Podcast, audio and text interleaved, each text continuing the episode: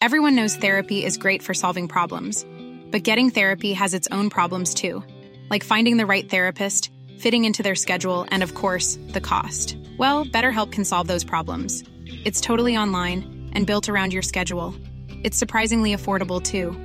Connect with a credentialed therapist by phone, video, or online chat, all from the comfort of your home. Visit betterhelp.com to learn more and save 10% on your first month. That's BetterHelp H E L P. There's never been a faster or easier way to start your weight loss journey than with PlushCare. PlushCare accepts most insurance plans and gives you online access to board-certified physicians who can prescribe FDA-approved weight loss medications like Wegovy and Zepbound for those who qualify.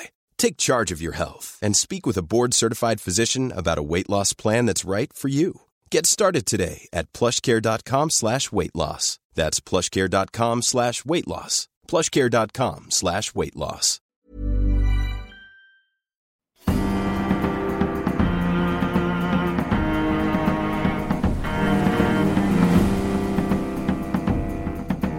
From the Society for Nautical Research in partnership with Lloyd's Register Foundation, I'm Sam Willis, and this is the Mariner's Mirror podcast, the world's number one podcast dedicated to all of maritime history.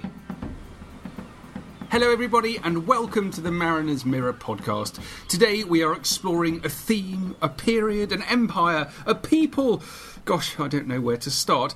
But the important point is that we haven't done it before. We are thinking today about the Vikings, surely one of the most important subjects in all of maritime history. Now, there are a great deal of challenges posed by the history of the Vikings. The term Viking itself has changed meaning over time, originally meaning robbers and used to describe coastal raiders. But now we have this far more broad term of a people who lived in Scandinavia, but who then spread out across most of northern Europe, and as you will hear, beyond, from around 700. And then they flourished for 700 more years, an immense period of time. And in that period comes a warning when learning about the Vikings. The Vikings of 1400 Sweden, for example, were significantly culturally different from their ancestors 700 years earlier, just as Vikings living in different parts of Europe but at the same time enjoyed significantly different cultures, whether it was in Scandinavia, Ireland, England, Iceland, or beyond. Yes, they fought and conquered violently, but they also traded and settled and farmed and learned and entertained and negotiated and created and wrote and loved. So, to do this period justice, you need to think about complexity. But at the same time, of course, you need to bear in mind that they spoke the same language, Old Norse, and that they shared many aspects of a vibrant, complex, and common culture. They were a unique and distinctive people. To find out more, I spoke with Tore Skeie, one of Norway's most acclaimed historians, having written several prize winning and best selling works of medieval history. As a historian, he's known for a thrilling style and the way he challenges traditional nation oriented historical narratives. His latest book, The Wolf Age The Vikings, the Anglo Saxons, and the Battle for the North Sea Empire, was a bestseller in Norway. It won the prestigious Sverre Steen Award and is the first of Tore's books to be translated into English. Here is a man with a gift for bringing to life the backstabbing, plotting, bribery, and warfare of this period, and for helping you think about the whole Viking era in a new way. I hope you enjoy listening to him as much as I enjoyed talking with him. Here is Tore. Tore, thank you very much for joining me today. Thank you. It's a pleasure. Um, so the Vikings. When when did you first become interested in this this entire period? I mean, you're Norwegian. I'm assuming you're taught about this all at school. Uh, yeah, it's uh, it's hard to say because it's a very long time ago in my early childhood, probably somehow. Uh, probably started out as you know, like young kids are interested in. They have different phases. They're interested in dinosaurs, the old pyramids, and so on. And, and Vikings uh, yeah. is is one of those so uh, I'm actually uh, not uh, an expert in in the um, in the Viking age, like uh, as an academic. Uh, I'm a medieval historian, so so so uh, I've written books before about the later later period. So for me, uh, this book uh, was a, was. Um, uh, something of an experiment going back to uh, to an age earlier than the one I'm familiar to working with. Yeah. Um, did you find that particularly challenging because there were fewer sources? I suspect. Yes, it's it's uh, quite challenging to write about Scandinavian history in this period because we have almost no written evidence at all, uh, and that's one of the reasons why my book turned out to be so, uh, let's say, internationally oriented because I I uh, it started out actually the idea started out as a biography about the Norwegian Viking king Olaf Haraldsson, and I very soon uh, f- found out that it's very hard to write a book like this. Uh, that's um, based solely on Scandinavian sources, so I had to look abroad, and then this whole uh, Anglo-Saxon world opened up for me, uh, for my eyes. So, so it's uh, it's a very different story when you when you leave Scandinavia and go to, to Christian Europe at the same time. Very different sources. Yeah, I mean it's uh, interesting what you say about the sources. I mean, a lot of the sources which we have for the Scandinavian period are are from much much later, aren't they? Yeah, it, it's it's it's kind of frustrating for an historian because we have these amazing sagas uh, which are, uh, of course, uh, very detailed and very colorful, and they have all this. They explain in detail what everyone looked like. They they, they relate conversations uh, word for word, and they have all these amazing scenes. And the problem, of course, is that they are. Uh, written down perhaps 200 years or so later than the events that they describe and perhaps we can best describe them as something like a western movie or something, uh, uh in the same way as a, as a spaghetti western depicts the old west. Uh, it's it's uh, it has some truth to it, but it's very uh, it's very imaginative and uh, paints a fairy tale like picture of, of, a past that really never existed. So, uh, so, so those sources are very difficult to to use as an historian because there's really no method in figuring out what part of the information is trustworthy and what's constructed by the by the writers of the sagas. So we have to use other yeah. methods to find reliable information. And the writers themselves are characters, and you start off by um, with, with a, an extract or talking about Snorri Sturluson um, he's he's a fascinating character, isn't he? Very yes. It's like the Shakespeare of of, of uh, medieval Scandinavia. Yeah, I mean he's he's he's known as the most the most kind of colourful, the most detailed. Tell us a little bit about about what he wrote. Well, he he's uh, he's responsible for a huge part of the information that we have uh, of of medieval, uh, especially medieval Norwegian history because uh, he wrote uh, uh, the so-called Heimskringla, which is a collection of kings' sagas, where he uh, started out writing about the ancient mythical past of Scandinavia, relating mythology and, and, and, fairy tales, and then he he he uh, included that in history that also includes a lot of historical uh, kings uh, and ended uh, right before he, he himself uh, was born. Uh, so so it's it's like this huge historical novel with a lot of historical information in it.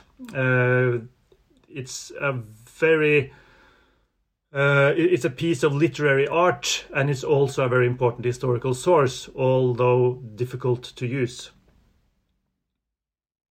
Yeah, and um, once you've kind of got your, your head around these sources, there are there are certain well, there are very many different types of questions we can ask of the Viking period. But I suppose one of the most basic ones, and perhaps the most interesting, is why did they leave Scandinavia? What was going on? What what caused the Vikings to get in their ships and to start exploring the world? Yeah. Uh, yeah, well, that's that's the huge question, isn't it? And it's it's probably the the the question that most historians have tried to answer in the last 200 years in in Scandinavia as well. And there there's of course a lot of different uh, explanations for that. Um, but I want to start out by saying that uh, to some degree, this whole notion of a very particular age that we call the Viking Age, which was very different from the age before and after, is is also part historical construction. Uh, because mm. what the Vikings did was not so different from what their predecessors had done before, and it was uh, not so different from what people elsewhere in in, in Europe did. Uh, the aristocracy of Anglo-Saxon England, who many of them themselves uh, had had Scandinavian ancestors, by the way, uh, behaved in much of the same way, like plundering and warfare for for um, uh, getting resources was an integ- integral part of European economy at the time. So, so the Vikings fit into a broader uh, historical context than what is re- easily perceived when we just think of the Viking Age as this very special period. Uh, that being said, um, it, it, it is a period that stands out in, in a way because of the uh, the uh, intensity of this activity. Uh, and it's very interesting because uh, because it has been so mythologized, mythologized later. But I think the basic question is that they were after money. They were after resources in the form of silver money.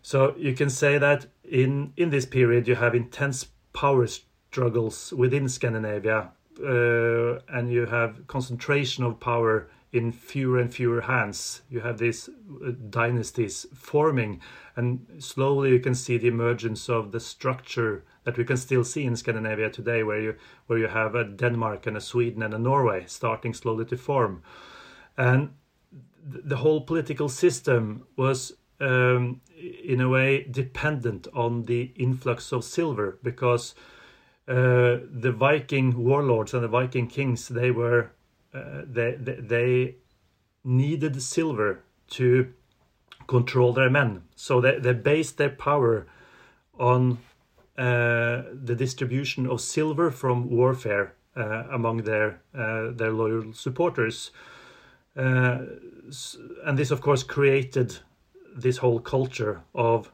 uh, leaving and plundering and and and doing whatever was necessary to get silver. Uh, so I think that's a very important part of the of the equation here. It's interesting. It, it you talking about the the need for silver there to kind of keep everything going reminds me of the Spanish Empire in the 16th century, which was driven by their need to get silver from South America, and that essentially funded an empire. Um, and when I was, um, you know, thinking about the Vikings the other day, it's amazing how many themes are similar to empires that subsequently follow. There is mass migration, there is colonialization, there is empire, there is slavery, there is this thirst for money. Yeah. Um, did those sort of themes of empire, you know, sort of strike you as you were writing it? Yes. Uh, what struck me was the was how how timeless much of this seems and how how, how universal sure, it is, yeah. and um, and um, uh, yeah, and and how uh, much the Vikings look like lots of people before and after them, and also people today, uh, many places. And what also struck me when you when when you look really closely and you zoom in and you look at at, at the politics and the warfare of the day. Uh, like for me, it reminds me of, of the Middle East today. You know, you have you have these chaotic situations with uh, no central governments man uh, that that's able to uh, to uh, uphold some sort of uh, monopoly of on violence, and you get all these groups forming alliances, shifting alliances um, in a, in a very business-like way. So it's um, uh, no, the the Vikings are, are are are so much more interesting when you when when you look beyond the cliches that so often comes with the, with with the term. Yeah, absolutely. The um, I mean, uh, you, the the comparison with the Middle East is interesting because there's there's a, a curious mixture of strength on the one hand and weakness on the other. So the strong move into the areas of, of weakness, and it was very much the same with the Viking period. So when um, the, you know the Vikings started attacking the Anglo Saxons, it's worth emphasising that the Anglo Saxons were you know fragmented and pretty weak dynastically, weren't they? Yeah, they were. They, they were. Their society was in many ways rather uh, similar to, to, to Scandinavian society at, at the same time, but but of course the the the, the, the main difference was that you had uh, I don't know if it's correct to call it a state apparatus, but you have you, you, you had um, an apparatus in place in England that was for its time very sophisticated uh, and that controlled uh, a monetized economy. Uh, so, had, so, so, so, so the Anglo-Saxon kings were among the richest in Europe. Uh, uh, England had gone through some sort of, uh, I suppose you can call it an economic miracle in the decades before the area that I depict in my book, making it very rich and and and uh, the, the, the Anglo-Saxon kings used this wealth, this silver silver wealth, to to uh, stay in control and dominate society. So they they they would basically take control of the issuing of coins. So, so throughout Anglo-Saxon England, there was something like um, uh, perhaps seventy different royal mints, and these would issue millions and millions mm. of hmm. small silver coins. Uh, that was the only legal means of payment on the royal controlled market towns in in England. So it was a it was a way of staying in power, and. Um, uh, of course, this was also a recipe for disaster because these very uh, same silver coins made made them a target for the, uh, the, Scandinavian warlords on the other side of the North Sea uh, that that was very much in need of of money themselves, and they would they would uh, they would start off on plundering expeditions, but gradually this became more and more uh, systematized and um, and structured. And you had you had huge Scandinavian war machine uh, that was basically in existence just to get and uh, money in uh, in plundering expeditions and and tribute from the Anglo-Saxon kings. If you thought the only way to get a more defined jawline with natural looking results was through surgery, think again. Juvederm Volux XC is a non surgical injectable gel filler that improves moderate to severe loss of jawline definition and can help you achieve natural looking results with little downtime. Even better, this improved definition lasts up to one year with optimal treatment. No maintenance required. Improve jawline definition for a smooth, sculpted look with Juvederm Volux XC. For important safety information and to find a licensed specialist, visit juvederm.com. That's J U V E D E R M.com. Not for people with severe allergic reactions, allergies to lidocaine, or the proteins used in Juvederm. Common side effects include injection site redness, swelling, pain, tenderness, firmness, lumps, bumps, bruising, discoloration, or itching. There's a risk of unintentional injection into a blood vessel, which can cause vision abnormalities, blindness, stroke, temporary scabs, or scarring. Talk to a licensed specialist specialist to find out if it's right for you. Ryan Reynolds here from Mint Mobile. With the price of just about everything going up during inflation, we thought we'd bring our prices down. So to help us, we brought in a reverse auctioneer, which is apparently a thing. Mint Mobile unlimited premium wireless. Ready to get 30, 30, bit to get 30, bit to get 20, 20, 20, bit to get 20, 20, bit to get 15, 15, 15, 15 just 15 bucks a month. So, Give it a try at mintmobile.com/switch. slash $45 up front for 3 months plus taxes and fees. Promo rate for new customers for limited time. Unlimited more than 40 gigabytes per month slows. Full terms at mintmobile.com. Millions of people have lost weight with personalized plans from Noom, like Evan, who can't stand salads and still lost 50 pounds. Salads generally for most people are the easy button, right? For me, that wasn't an option. I never really was a salad guy. That's just not who I am. But Noom worked for me. Get your personalized plan today at Noom.com. Real Noom user compensated to provide their story. In four weeks, the typical Noom user can expect to lose one to two pounds per week. Individual results may vary. Yeah. Um, the I loved the story um, about the the Viking who'd gone to get baptized. Um, because if he got baptized, then he got a valuable robe, and uh, he he blurts he, he gets he gets given a rubbish robe. Um, um, I'm not sure where this is. Is it in Rouen? Um, no, it's uh, it's. Um, uh, well, you tell us the story, but it was it's very funny. yeah, yeah, yeah. No, it's a, it's a story written down by uh, a German monk. Uh, and it's a funny story, and it was meant to be funny, uh, uh, which makes it very interesting because because obviously this monk uh, wrote it this way because uh, his audience, which was other monks, would recognize the situation. So he he, uh, he um, mm. so he describes.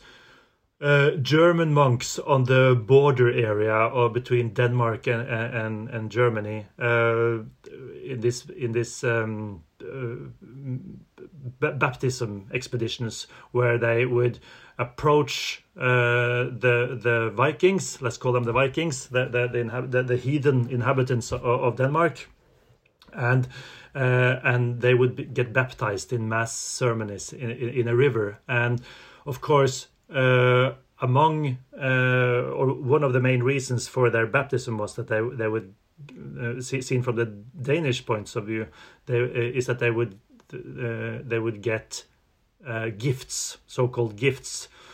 Uh, so, what a monk writing this story expresses is his is his um, uh, observation that uh, even though the the the, the monks come back time and again and and really struggle to spread the word of God they soon realize that the the real motivation from the other side is just the material goods that comes with the uh, that, that come with with the baptism. So I think that's a that's a uh, that, that's an insight that says a lot about this age. And and and it's also quite yeah. timeless. I think like economy is a part of everything, you know. Yeah, I mean, what happens here is that is that the Viking gets his robe and then complains about it, and he blurts out that he never received such an ugly robe in all of the twenty times that he had gone and been baptized. Exactly. Yes. Very good. Um, the um, let's just talk about their ships. I was just taken by what you said about uh, needing to see the Vikings as um, Uh, within the context of what had happened before. And that's very true of their ships. So a lot of people think, you know, Viking ships were kind of almost came out of nowhere and they just suddenly started making these extremely beautiful, efficient ships. But of course, they built on the tradition of what had gone before. All you know, all of the Anglos and the Saxons and the Jutes and everyone else who ended up in, in England came yeah. by boat, and they weren't too dissimilar, were they? No, no, uh, uh, and I, I, think this is. Uh, I, am not a I'm not a specialist on on Viking boat archaeology, but uh, but I, I, think the, the the differences between the Viking boats and uh, and and the boats that other people uh, had were probably quite exaggerated, and I also think that we don't really know that much about boats other in in other places. So so so so it's it's hard to say exactly what what those looked like. Uh, but of course, for example, King Ethelred, uh, the Anglo-Saxon king, uh, that's one of the main figures in my book. Uh, he had a huge war fleet uh, made with with uh, I think it was 200 warships or something made. These were probably quite similar to the, to the ships that the Vikings had themselves.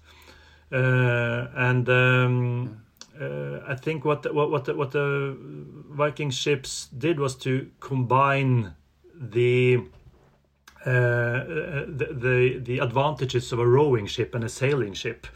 So so so you could have like they were quite large, the long ships. You could have perhaps a hundred people on board, and these would all be rowing uh, with huge oars on the side, and this gave the ships uh, a tremendous speed uh, and and made them very suitable for warships. And then they could also use sails for for long journeys. Yeah, it's like we need to know we need to know about what the ships were like in the 300 years beforehand from like the you know the 400s the 500s the 600s that's Yeah, the, that's I yeah. think a fascinating period Yeah, and I, and I think I think that, that they would have uh, very very good rowing ships uh, long before the Viking Age, and and the- and uh, the revo- revolution was the combination of of, of uh, a sailing ship and a rowing ship. Uh, that that that made the Viking ships. Yeah, and the and the way they made the planks, you know, um, the, these these they had a, a, a clever way of splitting the wood, didn't they? Yeah, so they would have these expert woodcutters that would that would uh, really know how to work with with with the wood to to make it very durable and and at the same time very very light. Uh, and uh, and they would be I don't know the uh, uh, the, the English term for, for this in in in Norway we call it it, it. It's uh, the way one plank is attached to the uh, uh, attached slightly above the the, the, one under it uh, and you make like a chain of planks that way. And and uh, its construction proves to be very durable very flexible uh, and and and and very light at the same time which was uh, of course uh, one of the key explanations for why these ships were so effective. Yeah. I, I, a word kind of comes to mind, uh, whether it was in Danish or Norwegian or Swedish, I'm not sure, but it's the word for snake, which was used to describe the ships, and it, it really helps you imagine the way they moved through the sea, um, almost Yeah. like a sea snake. So, so the, the key thing to understand with the Viking ships is they're not rigid; they're they're really flexible. Yeah, yeah. They they uh, they- they're really flexible and and and um, uh, to return for a, for for a brief second on the source material here, uh, the, uh, one of the main categories of sources from inside of Scandinavia uh, during this period um, are the, the the so-called skaldic poetry, the the the poems uh, created by sometimes powerful politicians themselves, but more often by professional poets in their service. And it's striking how many of these poems uh, is about sea voyages and descriptions of ships. They were very, very the ships. I mean, were very, very important for in this culture, and they were immensely proud of them and and thought they were uh, very beautiful. They have all these different metaphors where where, where the um, uh, where the ships are compared to uh, snakes and birds and different animals and um, and mythical beings. So so uh, they had a very uh, close relationship to to the ocean uh, and and and to the ships and to the, to the concept of traveling on the ocean. It's very important for for Scandinavian culture. And also their ability to go in, up rivers. I, I remember when I was a, a university student, I must have been 19, and I was doing a course on the Vikings, and um, they were talking about how the, the shallow draft of the vessels allowed them to go, go up rivers. Yeah. And I was like, okay, that makes kind of sense. And then I found out that they attacked Paris. Yeah. And that kind of blew my mind. It's like, oh my god, you can you can really get inland, and it's that extraordinary um, breadth. So let's just talk a little bit about where the Vikings went because it's mind blowing how far they got. Yeah, yeah, it it really is. Um, well, uh, they went really, really far in all directions. So, of course, they uh, they they famously uh, colonized. Uh, many islands in the in the North Sea and uh, and, and the, the coastline of Greenland, and from there they they discovered uh, what they would call Vinland, uh, which is uh, present day Canada uh, or America. Uh, so, so that's, a, that's the furthest point in their exploration to the west. And they also traveled very far to the south. They they they went to the North African shore in present day Morocco and all that, and into the uh, Mediterranean, where they would uh, visit Byzantinople from from uh, from that side and go all the way into present day Turkey. Uh, and then, of course, it was the eastern river roads, which I myself find actually the most fascinating.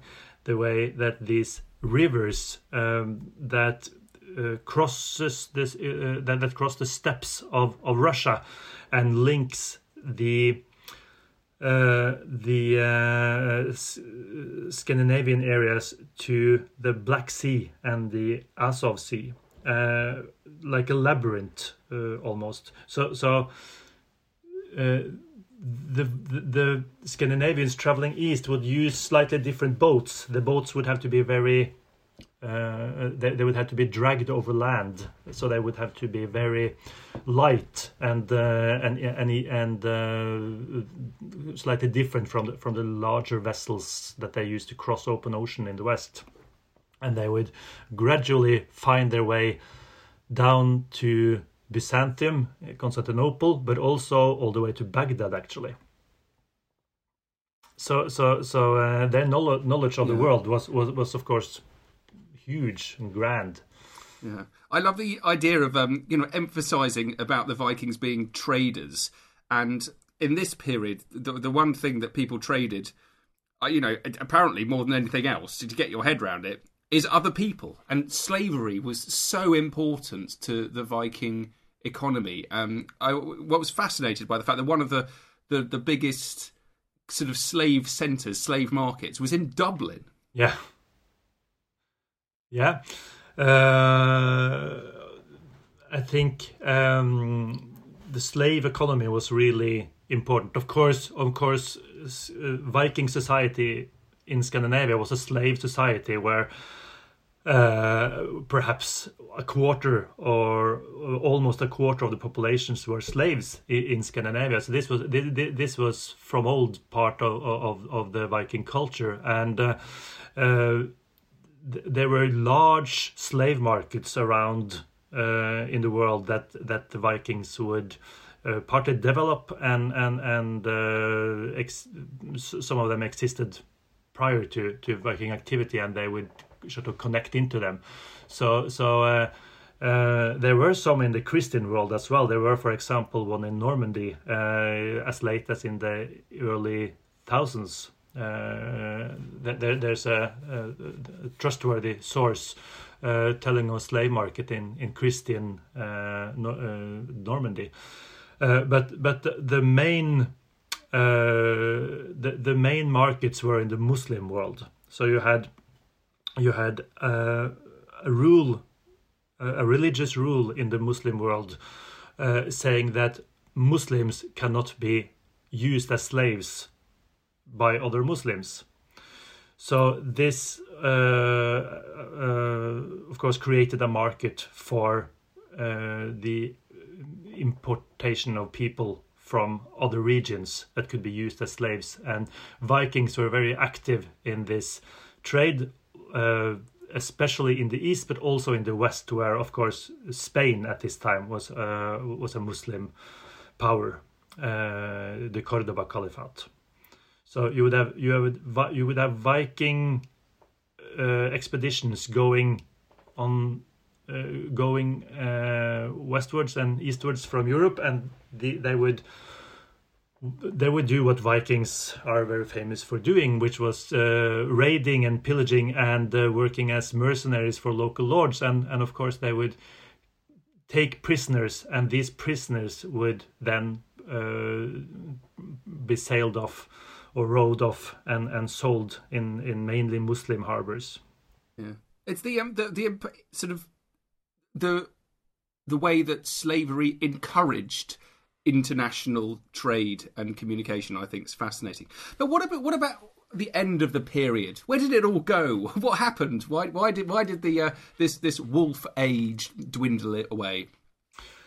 Well, um, I think uh, it mainly has to do with the uh, the the concentration of political power in Scandinavia, where you had powerful dynasties uh, taking control of Scandinavia, and uh, and these would be able to prevent to prevent uh, rivals from uh, fr- from acting uh, as Vikings and to, to go abroad and uh, and return with huge amounts of silver uh, and and of course uh, a large part of Viking activity, uh, Viking warfare and plunder, of course, happened inside of Scandinavia. So, with with with uh, more powerful kings in place in Scandinavia, able to um, to dominate their surroundings in a more effective way than uh, had been possible before, uh, it became harder to to um, operate as a freelance mercenary uh, as the Vikings uh, uh, originally were. It, also, at the same time, of course, it, it, it's it's connected to the fact that Scandinavia turned Christian, and you had you you had it became part of. But by the end of the Viking Age, Christian kings ruled Scandinavia, and they uh, and and you had a Christian church organization growing all over Scandinavia, uh, actively working to prevent random spurs of violence um, as they would see Viking activity as. So you had you had different forces working against or making it harder and harder to to to do what the Vikings did. Well, it's a it's a fascinating period. You've done uh, wonderfully well making it come alive. Um, thank you so much for talking to me today. Thank you so much for having me. It was fun.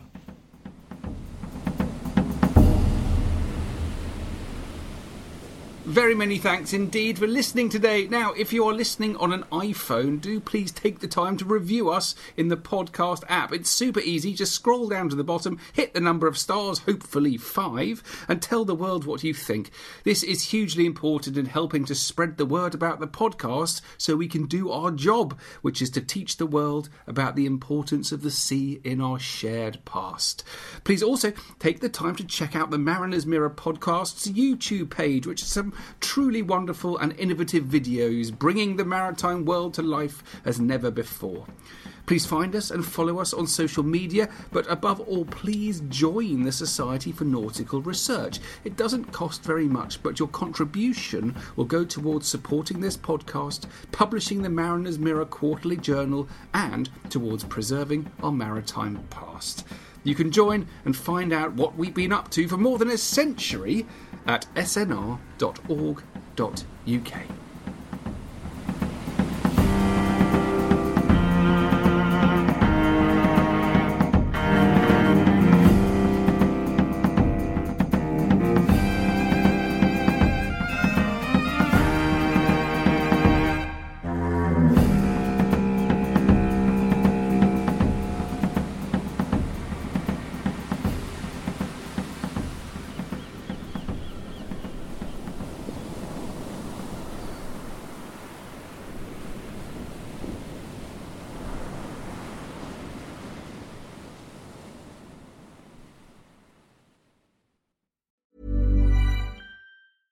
Even when we're on a budget, we still deserve nice things.